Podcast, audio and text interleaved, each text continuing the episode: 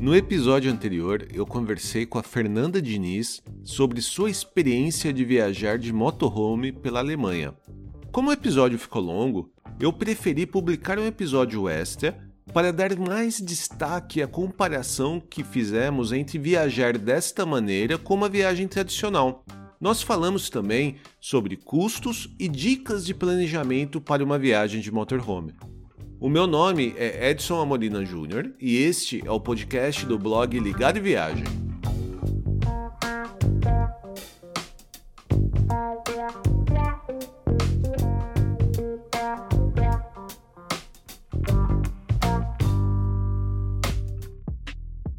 A Fernanda Diniz, do blog Viagens de Mãe e podcast Veneno Antitédio, fez uma viagem de motorhome com sua família pelo sul da Alemanha incluindo algumas cidades da Rota Romântica, o Parque da Lego, o Legoland, e muitos lagos lindos.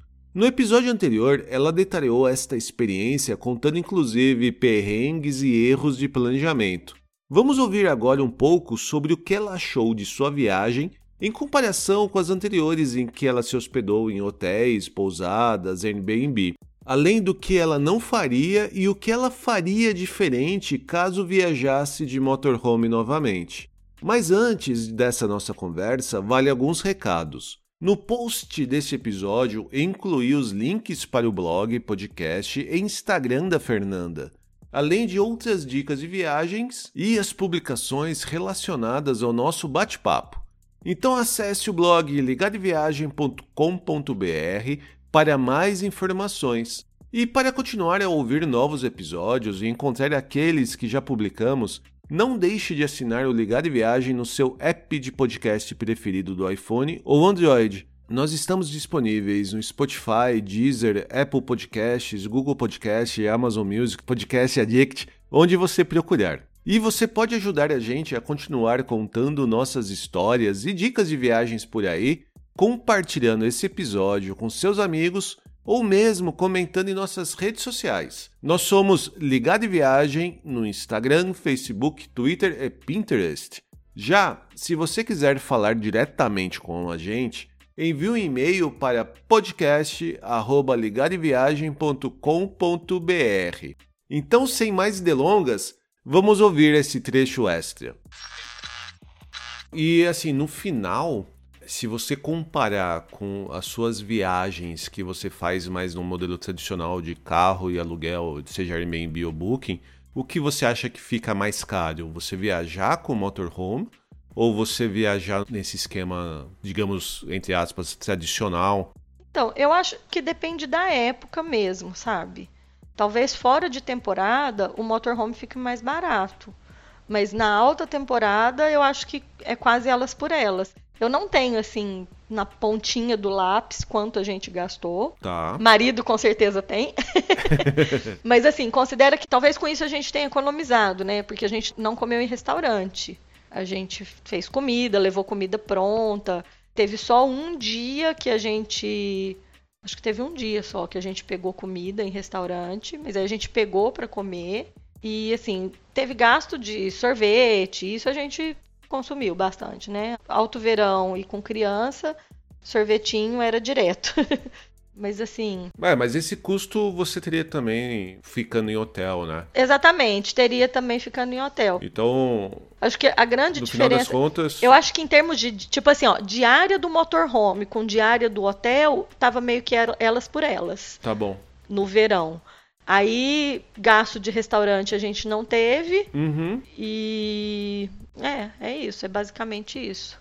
Aí vamos lá, né? Tem a diária do motorhome e tem os, os gastos aí com os campings, né? Os campings, estacionamentos. É, mas aí você Mas também teria... você teria com estacionamento de carro. É, exatamente. Então... O, o, gasto com estacionamento, o gasto com combustível, essas É. coisas acabam não mudando muito, né? Não, eu vou, vou falar assim, ó. Eu acho que a grande diferença. Eu acho que eu escrevi sobre isso para um e-book. Foi tanta coisa que eu escrevi ultimamente que eu escrevi sobre o motorhome. Mas eu falo assim, você se cansa mais, eu acho, no motorhome, nesse, nesse formato que você cozinha, É. aí você tem a louça para lavar, Imagino. você tem a água para esgotar, é, a limpeza para fazer, porque tem Essa parte não é nada agradável, mas você tem que tirar os dejetos, né? Sim, sim. Do uso do banheiro. Então, você não tem nada disso ficando hospedado em hotel. Em contrapartida, eu acho que a experiência, até como família ali, né, nesse, nesse ambiente pequenininho, apertadinho, mas que é super aconchegante e que para as crianças se torna super divertido.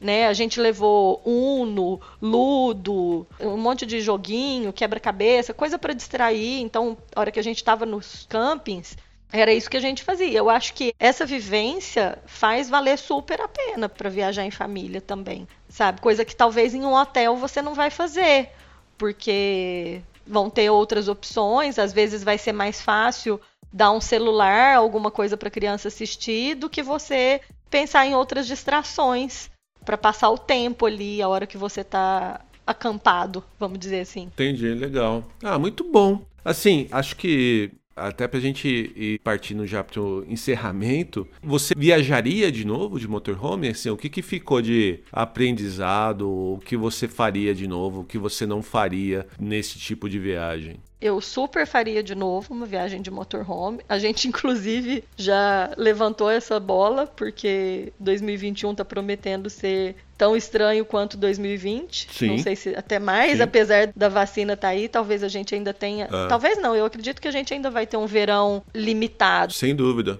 eu também acho. Então a gente já cogitou em viajar assim de novo esse ano. Falamos disso essa semana, inclusive. E a Giovana vibrou. A Giovana falou assim: Uhul, vamos viajar de motorhome.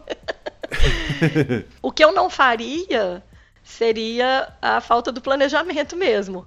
Agora eu vou fazer aquele negócio de sair. Embora. Eu não sei, Edson, é bem complexo, porque assim.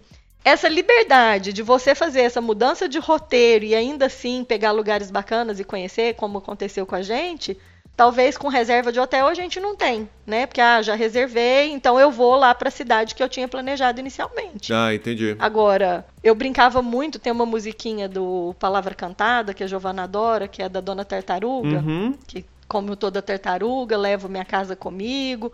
Eu falei que a gente era Dona Tartaruga, a gente estava levando a nossa casinha. e essa liberdade, essa flexibilidade de mudar, eu acho muito legal. Em contrapartida, tem o perrengão lá, né? De você bater de camping em camping, não achar vaga. Então, assim, a minha dica é: quer se hospedar em campings, reserve antes. Uhum. Né? Pelo menos as hospedagens dos campings. Para aproveitar isso, porque o camping ele tem uma estrutura diferente desses estacionamentos, né? A gente viu alguns campings na região de Stuttgart que tem piscina, tem um monte de coisa legal para fazer. Então, quer ir para camping, faça reserva. E aí programe o dia certo daquela parada para reservar os campings. Eu acho que é isso que eu faria de uma próxima vez. Selecionaria os lugares de campings para reservar com antecedência para evitar esses perrengues. Tá. Mas manteria alguns dias para essa liberdade de mudança de rota. Você deixaria uma liberdade maior. Sim, entendi. de mudança de rota, de ficar num estacionamento desses. Esse aplicativo ele é excelente, ele super salva para você saber o lugar de ficar eu acho que eu faria isso. Ah, legal. Muito bom. Realmente é uma boa dica, assim, para quem quer uma viagem um pouquinho mais livre, assim, né? Não tão rígida. Sim. Eu acho que é uma boa mesmo. Você fazer a, a, a reserva no que tem uma alta procura, né? Que isso. você sabe que você vai bater na porta lá e dificilmente vai conseguir alguma vaga. E deixa um, um espaço aí para para ir conforme o vento, né? Exatamente, para dar mais liberdade. Eu acho que talvez esse ano, se a gente fizer, talvez a gente faça aí esse aquele plano inicial do Vale do Reno, que eu sei também que tem estruturas legais. De repente esse camping legal que eu vi da região de Stuttgart, a gente já vai começar a pensar nisso, aprender com o erro do ano passado de não deixar para a última hora a reserva de camping no caso. Acho que é bem por aí. Muito legal. E Fê, para quem quiser ver mais das suas viagens e até mesmo olhar os stories que você tem, as fotos que você já tem publicado, como que essa pessoa faz? Essa pessoa vai me procurar lá no Instagram, no arroba Fernanda Diniz, escritora. Não é a Fernanda, mas e a viagem? A gente está numa mudança de rota aí. Eu gosto desse negócio de mudar a rota, tá vendo?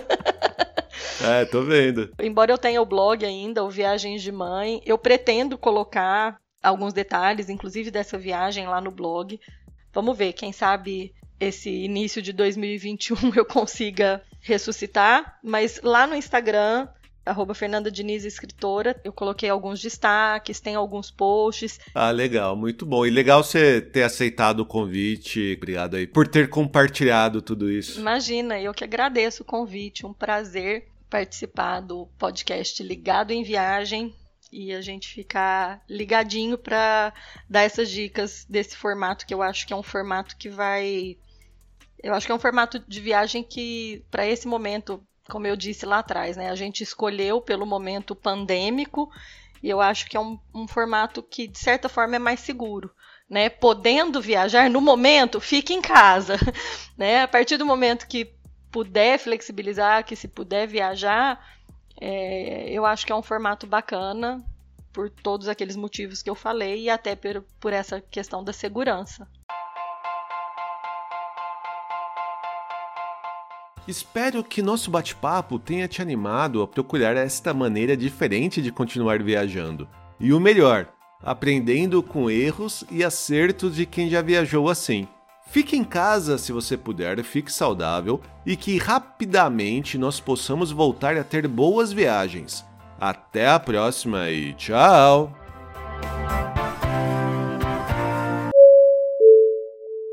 Ladies and gentlemen, We hope that you have enjoyed your flight and that we shall have the pleasure of looking after you again.